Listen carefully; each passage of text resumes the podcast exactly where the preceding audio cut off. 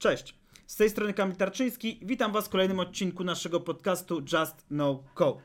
W dzisiejszym odcinku będziemy rozmawiali o tym, jak weryfikować pomysły na wdrażanie nowych rozwiązań do organizacji lub wypuszczaniu nowych produktów na rynek. Mogłoby się wydawać, że dwa te tematy nie są ze sobą do końca powiązane, ponieważ trochę czym innym jest wypuszczanie oczywiście produktu na rynek, nowej aplikacji czy czegoś, co ma pomóc użytkownikom, a czym innym jest wdrażanie jakiegoś rozwiązania do firmy, gdzie już użytkowników znamy, możemy zapytać ich o opinię. I oczywiście, jak te dwa procesy trochę między sobą się różnią, to nadal fundamentalnie mają one rozwiązywać pewne problemy, mają pomagać użytkownikom w rozwiązaniu pewnych problemów, tak aby tych problemów się pozbyć, żeby zwiększyć produktywność, czy żeby pomóc w jakichś innych obszarach. Żeby te projekty się udały, musimy nasze pomysły zweryfikować. Musimy w jakiś sposób sprawdzić, czy w ogóle to, o czym myślimy, ma, ma jakąkolwiek rację bytu. E, i czy w ogóle będzie odpowiedzią, realną odpowiedzią i realną pomocą na rozwiązanie tego danego problemu. Dlaczego weryfikacja jest tak ważna? Zacznijmy od tego.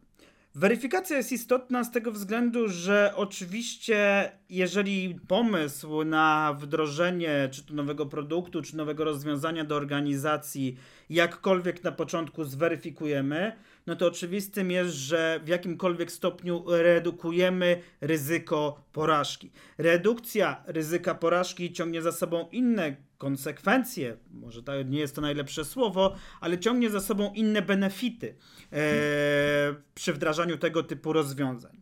Oczywiście, jeżeli chcemy zredukować ryzyko porażki czy niepowodzenia jakiegoś produktu, no to powinniśmy trochę czasu na weryfikację pomysłu poświęcić. W dalszej części podcastu będziemy mówili właśnie o tym, jak de facto my możemy ten pomysł zweryfikować, natomiast teraz mówimy o samych benefitach płynących z samej weryfikacji. Więc po pierwsze, oczywiście jest to redukcja ryzyka. Jeżeli redukujemy ryzyko, no to co za tym idzie, oczywiście też redukujemy yy, ryzyko strat finansowych czy strat finansowych. To jest bardzo istotne z punktu widzenia obecnych czasów, ale nie tylko, bo oczywiście wiemy, że obecne czasy są bardzo niepewne, jeżeli chodzi o mm, wydatkowanie czy budżetowanie środków, jakimi dysponujemy. E, lub też w przypadku startupów e, pozyskanie funduszy może być trudne, jeżeli rzeczywiście nie udowodnimy, że ten nasz pomysł ma jakikolwiek, jakąkolwiek rację bytu. I oczywiście w przypadku startupów jest to troszkę inny scenariusz, bo jeżeli chcemy pozyskać środki, to mając już bazę klientów, mając już jakiś działający produkt, który został już jakoś wstępnie zweryfikowany, będzie nam te środki pozyskać dużo, dużo łatwiej. W przypadku firm natomiast, w momencie kiedy produkt wdrażamy do własnej organizacji, no to też łatwiej nam zweryfikować ten pomysł, e, ponieważ mamy użytkowników, z którymi możemy bezpośrednio porozmawiać. Mamy też jakąś historię tego, jak nasza firma funkcjonuje, czego potrzebują nasi użytkownicy, więc tutaj to iterowanie tych pomysłów czy tych projektów może pójść zupełnie e, inaczej i wyglądać zupełnie inaczej. Natomiast w przypadku startupów, e, w momencie, kiedy chcemy weryfikować jakiś pomysł, bardzo ciekawym aspektem jest to, że już na samym, sama weryfikacja może przynieść nam pewną bazę klientów. No bo z kim innym, jak nie z potencjalnymi klientami, będziemy weryfikowali nasz pomysł. Więc de facto redukując ryzyko, weryfikując nasz pomysł, budujemy przy okazji sobie bazę użytkowników. W przypadku oczywiście startupów. E, następną, e, następnym takim aspektem, o którym warto powiedzieć, dlaczego warto w ogóle robić te rzeczy, jest to, że oczywiście ograniczamy koszty. I dlaczego ograniczamy koszty? I czym się różni de facto ograniczanie kosztów od yy, minimalizowania ryzyka nie, poniesienia jakichś kosztów? Yy, jeżeli nie zrobimy nic, to nic nie wydamy. To jest oczywista oczywistość. Więc w momencie, kiedy zweryfikujemy, że nasz pomysł nie ma sensu, no to po prostu redukujemy ryzyko straty pieniędzy, które chcemy w dany pomysł zainwestować. Natomiast czym innym jest obniżenie kosztów.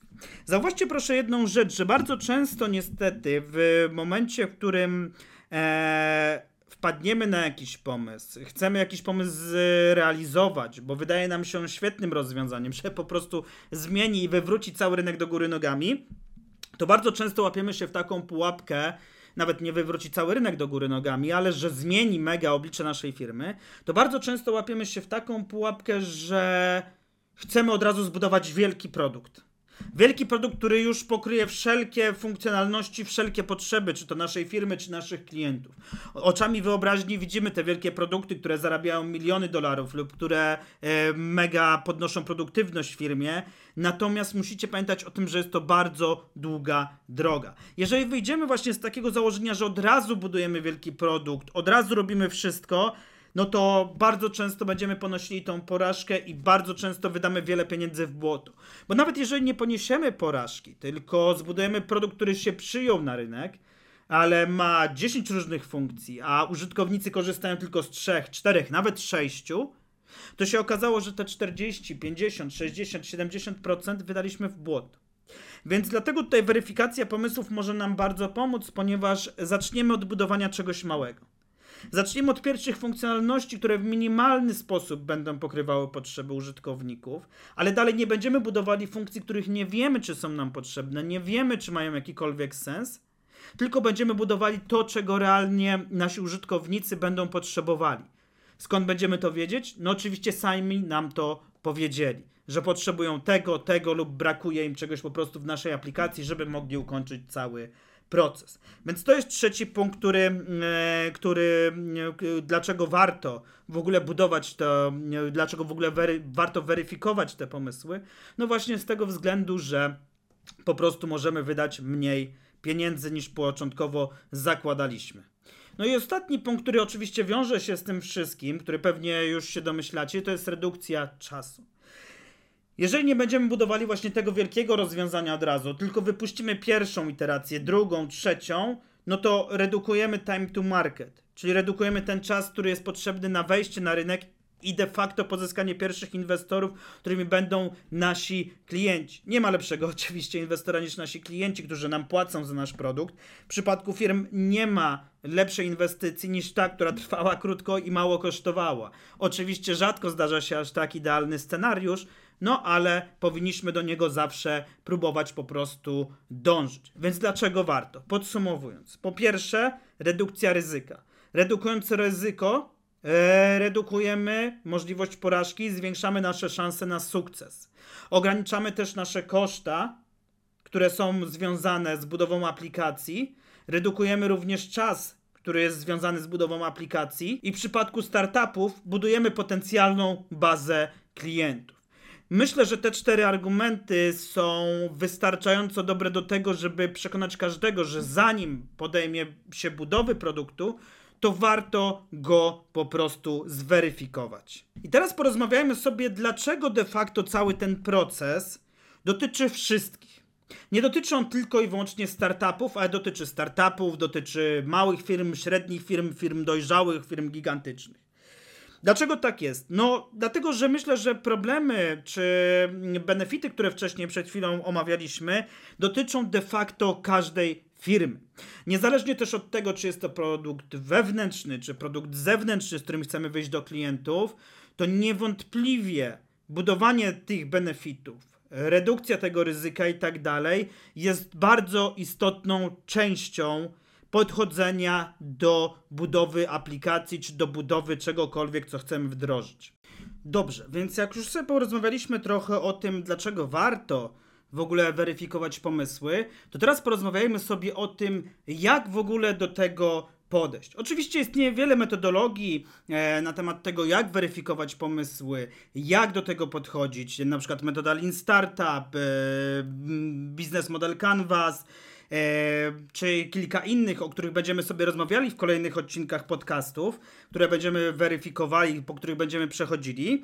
Natomiast ja dzisiaj chciałbym powiedzieć o takiej uproszczonej metodzie, trochę opartej o Lean Canva, e, o, trochę opartej o Lean Startup, trochę po prostu takiej życiowej, którą wiele osób teraz po prostu stosuje, która jest też względnie prosta do weryfikacji. Dotyczy ona pewnie głównie startupów, e, natomiast tutaj w przypadku większych firm, czy w ogóle firm, które chcą wdrożyć coś wewnętrznie, też będziemy mogli tą metodę po części zastosować, wyłączając po prostu pewne mm, e, punkty. Powiedzmy, że wpadliśmy na świetny pomysł. Pomysł, który po prostu ma zrewolucjonizować cały świat, ma podbić rynek, mamy na nim zarobić setki tysięcy albo miliony e, dolarów. Jak to zrobić? Oczywiście sam pomysł to jeszcze nic. Każdy z nas ma multum pomysłów, każdy z nas ma takie same pomysły czy podobne pomysły. Zawsze liczy się przede wszystkim realizacja. Realizacja jest czymś, co podnosi nasze szanse, jeżeli chodzi o zweryfikowanie tego pomysłu, o nasze szanse na sukces z tym pomysłem, który będziemy de facto chcieli wdrożyć. Jeżeli posłuchamy sobie wielu praktyków biznesu i tak dalej, to każdy z nich wam powie, że przede wszystkim liczy się realizacja. Done is better than perfect. Nasze rozwiązania nigdy nie będą perfekcyjne, nigdy nie pokryją 100% możliwości ani potrzeb użytkowników. Ważne jest, abyśmy po prostu cały czas iterowali. I oczywiście do tego aspektu sobie zaraz dojdziemy. Dzisiaj przejdziemy sobie krok po kroku po tym, jak de facto cały proces powinien wyglądać. No i od czego możemy zacząć? Powiedzmy, że jesteśmy sobie przedsiębiorcą, możemy mieć firmę, możemy jej nie mieć, ale chcemy wejść z jakimś nowym produktem na rynek. Możemy też być oczywiście osobą solo, która dopiero chce wystartować swój pierwszy biznes. Jak do tego podejść? No, na początku w ogóle warto zobaczyć, czy na nasze rozwiązanie istnieje jakikolwiek rynek. Czy rzeczywiście problem, o którym my myślimy, i poza tym, że porozmawialiśmy z naszymi znajomymi, to czy istnieje, i potwierdzili jeszcze nasz pomysł, to czy istnieje większy rynek na, na to, co chcemy zrobić, na to nasze rozwiązanie.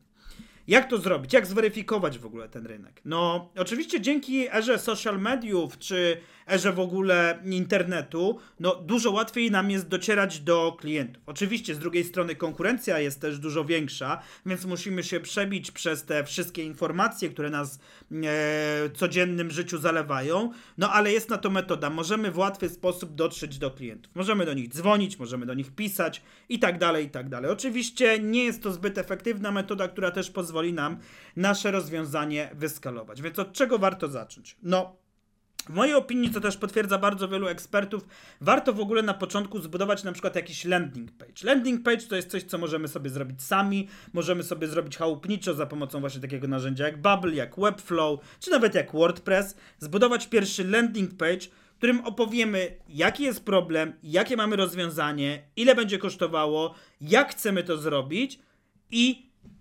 przedstawić właśnie tą propozycję wartości na tym landing page. Opowiedzieć tak, żeby każdy Kowalski, który zerknie na naszą stronę, rzuci na nią okiem, bo pamiętajcie, że ludzie teraz głównie skanują strony, nie czytają ich dogłębnie, nie wgryzają się, bo są zalewani po prostu e, chmarą, wodą, wodospadem informacji są zalewani, tak? no to nie będą mieli czasu analizować e, przypadkowej strony, na którą spotkają lub reklamy, którą widzieli. Więc tutaj musimy bardzo precyzyjnie docierać do naszych klientów z bardzo precyzyjnym przekazem na temat tego, co chcemy zrobić, jak i tak dalej. No i jeżeli już taki sobie landing page oczywiście zbudujemy, na którym będą wszelkie informacje na temat tego, co chcemy zrobić, jak, ile to będzie kosztowało, no to sam landing page to troszkę za mało. No bo ktoś przeczyta, pomysł mu się spodoba, no ale skąd my się o tym de facto dowiemy? No ta osoba powinna mieć jakiś sposób wyrazić chęć skorzystania z tego naszego rozwiązania. Powiedzieć, hej, słuchaj, twój pomysł mi się podoba, jak już będzie, to chciałbym z niego skorzystać. No i to oczywiście najprostszym takim rozwiązaniem byłoby zapis na listę mailową, który będzie umieszczony na tym naszym landing page'u, jakiś call to action. Jeżeli mój pomysł Ci się spodobał, widzisz, chciałbyś go przetestować, bo widzisz w nim sens, widzisz w nim e, rozwiązanie Twojego problemu, to zapisz się proszę na tą listę. Będę na bieżąco Cię informował o tym, co się dzieje z tym produktem oraz poinformuję Cię, kiedy będzie gotowy do użycia. Dzięki temu nie dość, że możemy bezpośrednio docierać właśnie do zainteresowanych klientów, to dzięki tej liście od razu budujemy bazę naszych klientów. To jest właśnie to, o czym mówiłem na samym początku, czyli możliwość zbudowania pierwszej bazy klientów. I ta metoda jest trochę oparta o metodologię Lean Startup, ale o niej nie będziemy dzisiaj dokładnie mówili. Porozmawiamy sobie o niej w przyszłości na osobnym odcinku, gdzie po prostu sobie przeanalizujemy, jak ona działa w całości. Też porozmawiamy może z kimś, kto się na tym e, zna dużo lepiej i jest praktykiem tej metodologii. Więc mamy już nasz landing page, mamy naszą listę. No dobrze, no ale to mamy już te pierwsze składowe, więc nasi użytkownicy, potencjalni nasi klienci będą wiedzieli, co robimy, jak chcemy to zrobić w ogóle, będą mogli powiedzieć, że chcą z tego skorzystać. No ale teraz główne pytanie: jak do nich dotrzeć? I tak jak już wspomniałem trochę na początku, trochę wcześniej, w erze, w dobie internetu czy social mediów, jeżeli jesteśmy osobą, która już ma zbudowane jakieś social media, ma jakieś kręgi, jesteśmy osobą, która jest znana z tego, że buduje jakieś rozwiązania, czy y, w ogóle jest ze świata budowy rozwiązań, no to wiadomo, że dotrzeć nam będzie dużo łatwiej E, do publiczności, no bo zaczniemy e, postować, zaczniemy, e, ubierzemy sobie jakąś strategię marketingową, gdzie organicznie będziemy mogli docierać do całkiem sporej rzeszy naszych potencjalnych klientów. No bo w tym momencie po prostu już oni gdzieś nas znają, już coś kiedyś dla nich robiliśmy, czy kojarzą nas z pewnych rozwiązań. No ale jeżeli nikogo nie znamy, nie mamy social mediów, dopiero wchodzimy na ten rynek z naszą pierwszą firmą, z naszym pierwszym produktem, nie prowadziliśmy nigdy w żaden sposób social mediów, to jak to zrobić? No, nasuwa się tutaj od razu mm, pomysł na to, żeby prowadzić reklamę. I co to znaczy prowadzić reklamę? No. Yy, to znowu nie jest taki prosty temat, który możemy ubrać na pewno w 5 minut, o którym możemy powiedzieć, hej, zróbcie reklamę, koniec, kropka, to zadziała, będziecie mieli biznes super ekstra, dziękuję, do widzenia. Reklama po pierwsze niekoniecznie będzie tania, yy, na reklamie trzeba się znać, trzeba umieć ułożyć jakoś ten marketing. Jeżeli oczywiście możemy położyć jakieś środki na reklamę, na promowanie naszego pomysłu, na promowanie naszego produktu, to w mojej opinii, jeżeli mamy powiedzmy jakiś cały budżet założony na budowę naszej firmy, budowę naszego pomysłu, czy realizację naszego projektu, to dużo lepiej jednak położyć, i to się tyczy też dużych firm, czy firm, które chcą wprowadzić coś wewnętrznie, to dużo lepiej większe środki poświęcić na pierwszej, początkowej fazie na weryfikację tego pomysłu, na promocję tego pomysłu, na zderzenie tego pomysłu z użytkownikami, z ludźmi, którzy de facto będą mieli korzystać z naszego rozwiązania. Dlaczego? No, dlatego, że w tym momencie po prostu zwiększamy nasze szanse na sukces. Powodujemy, że ewentualnie nasza aplikacja, nasze rozwiązanie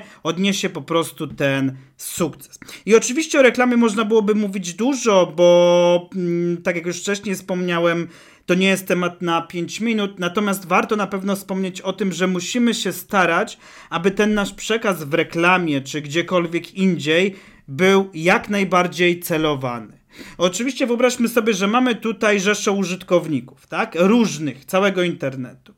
Nasi użytkownicy są tu, nasi użytkownicy są tu, nasi użytkownicy są tu. Jeżeli my zrobimy nalot dywanowy, tak, na cały ten obszar tych użytkowników, to wydamy bardzo dużo środki, a de facto 90% tych środków od razu będzie przepalona na nic, na użytkowników, którzy w ogóle nie są naszymi klientami.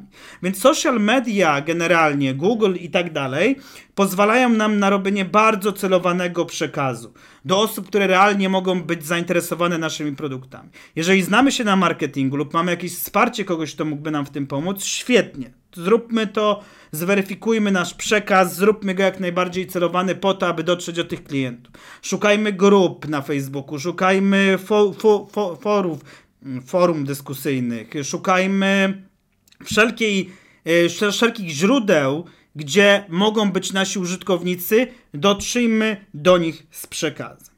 Jeżeli już to zrobimy, to nasuwa się punkt kolejny, który powinniśmy zrobić na etapie naszego, e, na etapie naszej walidacji pomysłu, czyli cel.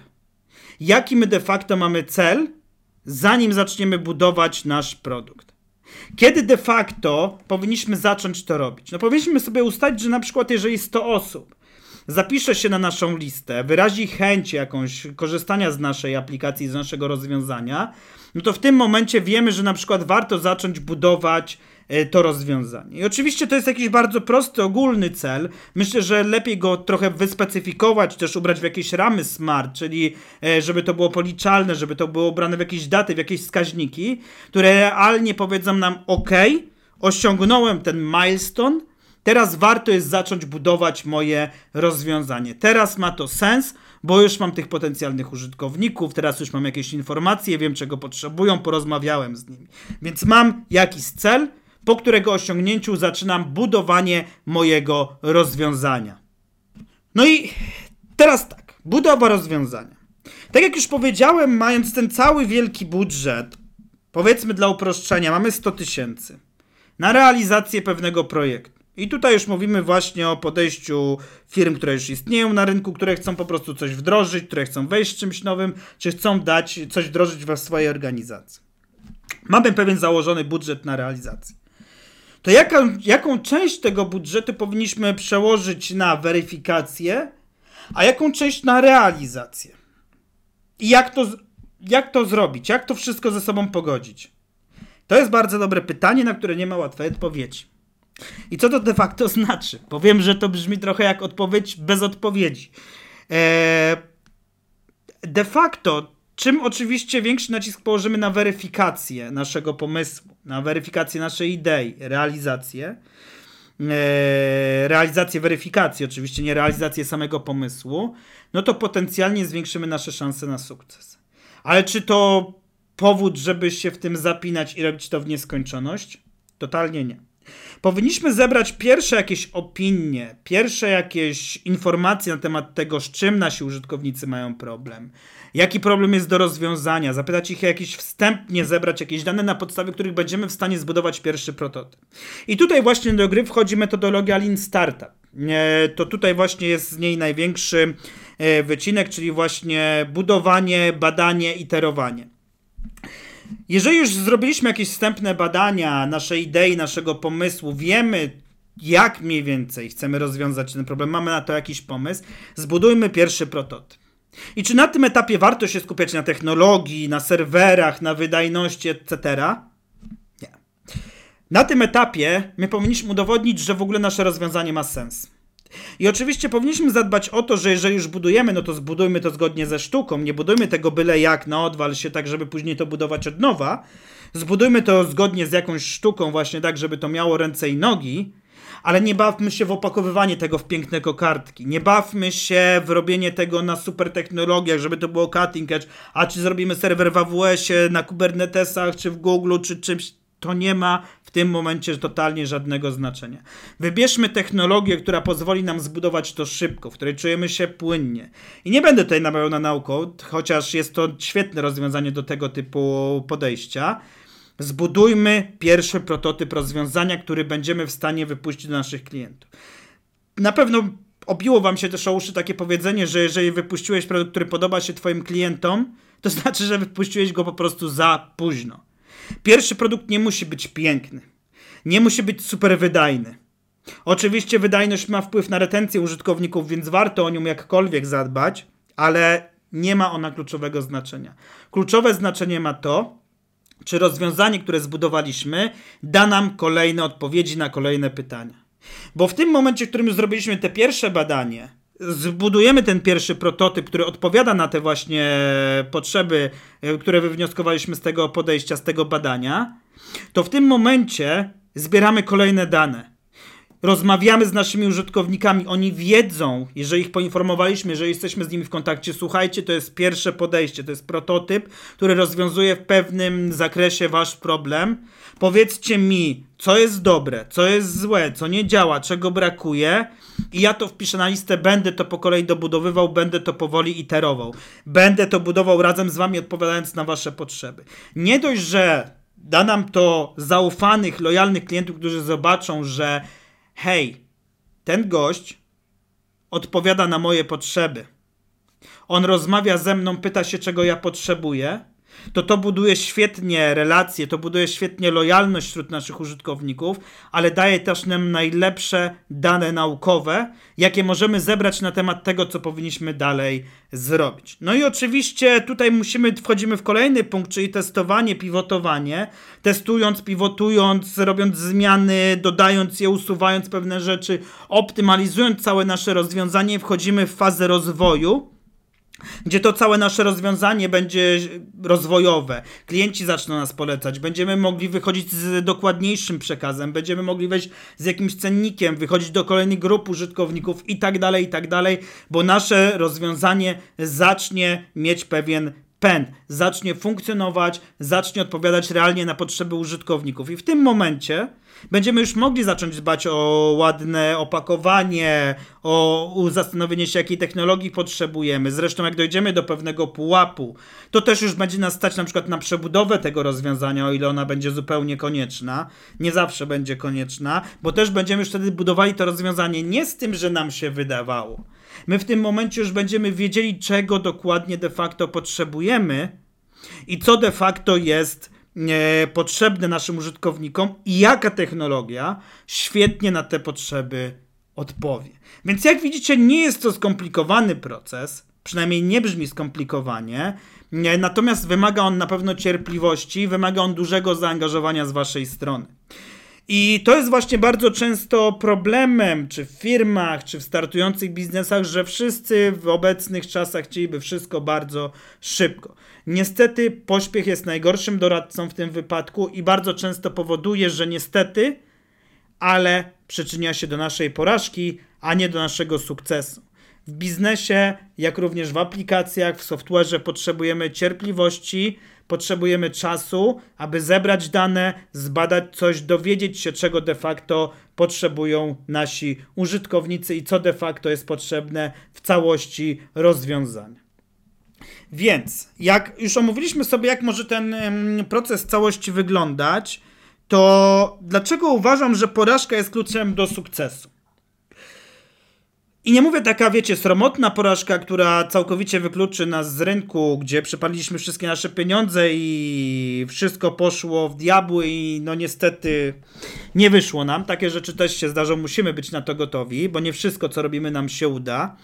Zresztą, tak jak mówi statystyka, naszym głównym zadaniem jest oszukać statystykę, czyli żeby nie 9 na 10 startupów upadało, żeby nie 45% projektów upadało, tylko żeby na przykład 40%, żeby 80% startupów tylko upadało, tak? Dzięki temu jesteśmy w stanie, dzięki temu, że będziemy weryfikowali te nasze pomysły, będziemy je planowali, co też jest bardzo ważne, właśnie ten budżet, gdzie położymy nacisk na co, to będziemy w stanie tą statystykę trochę oszukać. I o jakich porażkach ja mówię? Ja mówię o drobnych porażkach. Pamiętajcie, że jeżeli budujecie rozwiązanie, to jego pierwsza wersja może być totalnie nieudana. Ale znowu da wam mnóstwo odpowiedzi. I znowu, jeżeli wy położyliście tylko powiedzmy 20% budżetu na weryfikowanie pomysłu, 20% na e, zrobienie pierwszej wersji, okazało się, że to jest klapa, że użytkownicy nie tego chcieli, to w tym momencie jesteście dużo bogaci o wiedzę. Realną wiedzę, czego potrzebują ci użytkownicy, którzy chcą korzystać z tego rozwiązania, którzy nadal mają ten problem, to wy mówicie, ok, słuchajcie, to to się nie udało, ale teraz mam jeszcze budżet, możemy zrealizować ten pomysł. I robicie ten pomysł, tak? W końcu to się może udać, więc musimy iterować, yy, musimy Musimy próbować e, i zbierać te dane od naszych użytkowników, żeby de facto dowiedzieć się, co ma wartość. Bo dzięki temu będziemy w stanie budować lepsze rozwiązanie, właśnie oszukiwać tą całą e, statystykę. E, może się też okazać bardzo często, że jeżeli położymy za duży nacisk albo za długo będzie trwała sama weryfikacja, to my zbieraliśmy, zbieraliśmy, zbieraliśmy, zbieraliśmy, ale kiedy już zbudowaliśmy, to zmieniło się środowisko albo weszła jakaś nowa technologia, która rozwiązała po części ten problem i to, co zbudowaliśmy, już nie odpowiada dokładnie na potrzeby naszych użytkowników. Więc musimy pamiętać również o tym, aby odpowiednio wyważyć, zbalansować też to e, badanie w czasie, żeby to nie trwało znowu zbyt długo, bo tak jak mówię, jeżeli coś trwa zbyt długo, to może się okazać, że wiele warunków dookoła biznesowych, środowiskowych się zmieniło i niestety to już nie będzie miało prawa bytu. Więc dlatego w tym momencie my powinniśmy odpowiednio wyważyć szybko, dokładnie i zbieranie. Tak? Te, te trzy właśnie wartości powinniśmy odpowiednio sobie wyważyć. Nie możemy robić czegoś bardzo wolno, nie możemy też robić bardzo szybko, bo jeżeli zrobimy coś bardzo szybko, zbierzemy w tydzień, dwa wszystkie dane, to de facto nie zbierzemy wszystkich danych, bo nie wiemy, czy trafili do nas odpowiedni użytkownicy, czy nieodpowiedni. Dlatego właśnie tak ważne jest planowanie, żebyśmy się zastanowili, ok, jaki okres czasu nie wpłynie za bardzo według mnie na moje środowisko, ile tych danych muszę zebrać, żeby one miały realną wartość, tak? Czyli żeby to nie było dwóch czy pięciu użytkowników, bo to może być za mało w wielu środowiskach, w niektórych będzie wystarczająco, ale właśnie musimy się zastanowić nad tymi wszystkimi wskaźnikami. Ile ich potrzebujemy, które będą realne, jak to wyważyć względem czasu, zobaczyć jak jesteśmy w stanie położyć budżet na przykład na reklamy, czy ile czasu jesteśmy w stanie poświęcać na promowanie naszego rozwiązania organicznie, żeby właśnie te wszystkie dane zebrać, przeanalizować, wyciągnąć wnioski, zbudować nasze rozwiązanie,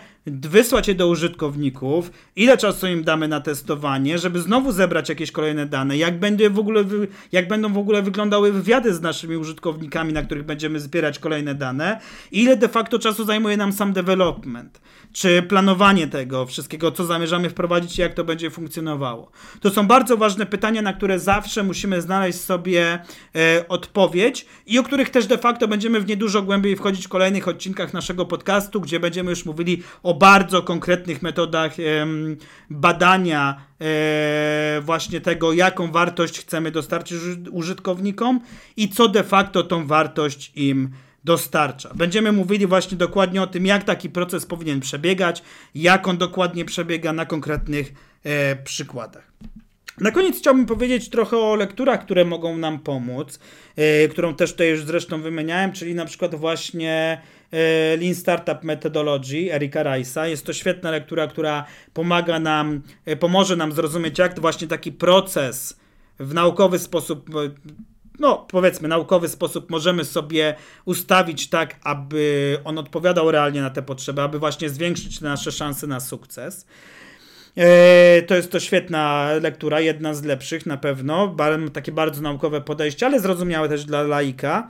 E, kolejną lekturą jest to The Cold Start Problem. Jest to świetna lektura, która opowiada o tym na żywych przykładach właśnie takich aplikacji jak Uber, Tinder, jak budować aplikacje, które mają dwie strony, tak? Czyli mają popyt, podaż, które muszą się mierzyć właśnie z tym, tak jak na przykład Uber, że jeżeli będzie za mało kierowców, no to użytkownicy porzucą naszą aplikację. Z drugiej strony, jak będzie za mało ludzi, którzy zamawiają taksówki, no to nie będziemy mieli podaży kierowców w naszej aplikacji. Czyli jak rozwiązywać tego typu problemy, popyt, podaż, jeżeli mamy dwustronny marketplace, na przykład nasza aplikacja jest dwustronnym marketplace'em, to jak zaplanować właśnie wejście tych dwóch stron do naszej aplikacji, aby ona odpowiednio działała. Świetna lektura, która może nam pomóc.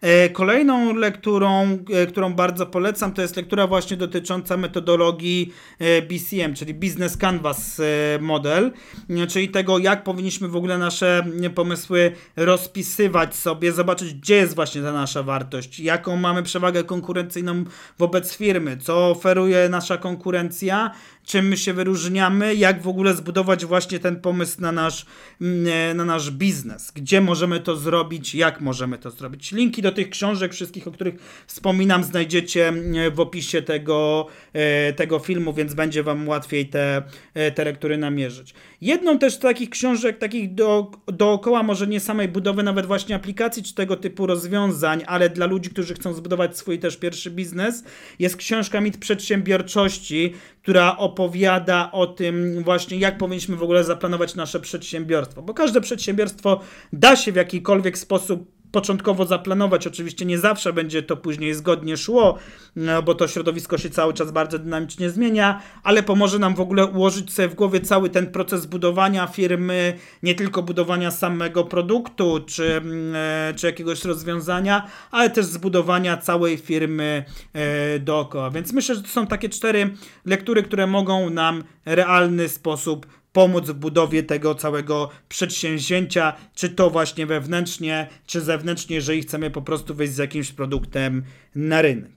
Więc w dzisiejszym odcinku to tyle ode mnie. Mam nadzieję, że był on dla Was pomocny. Omówiliśmy sobie właśnie, dlaczego weryfikacja pomysłów jest tak ważna, jak ona w prosty sposób może przebiegać, jak możemy do niej podejść w taki sposób organiczny, e, wydając jak najmniejszy budżet, bardziej skupiając się właśnie na wartości, na badaniu tego, co chcemy zrobić, budowaniu tego jak najmniejszym kosztem oraz omówiliśmy sobie trochę, jak mogą, jakie lektury mogą nam w tym pomóc. Więc tak jak mówiłem, mam nadzieję, że dzisiejszy odcinek był dla Was pomocny.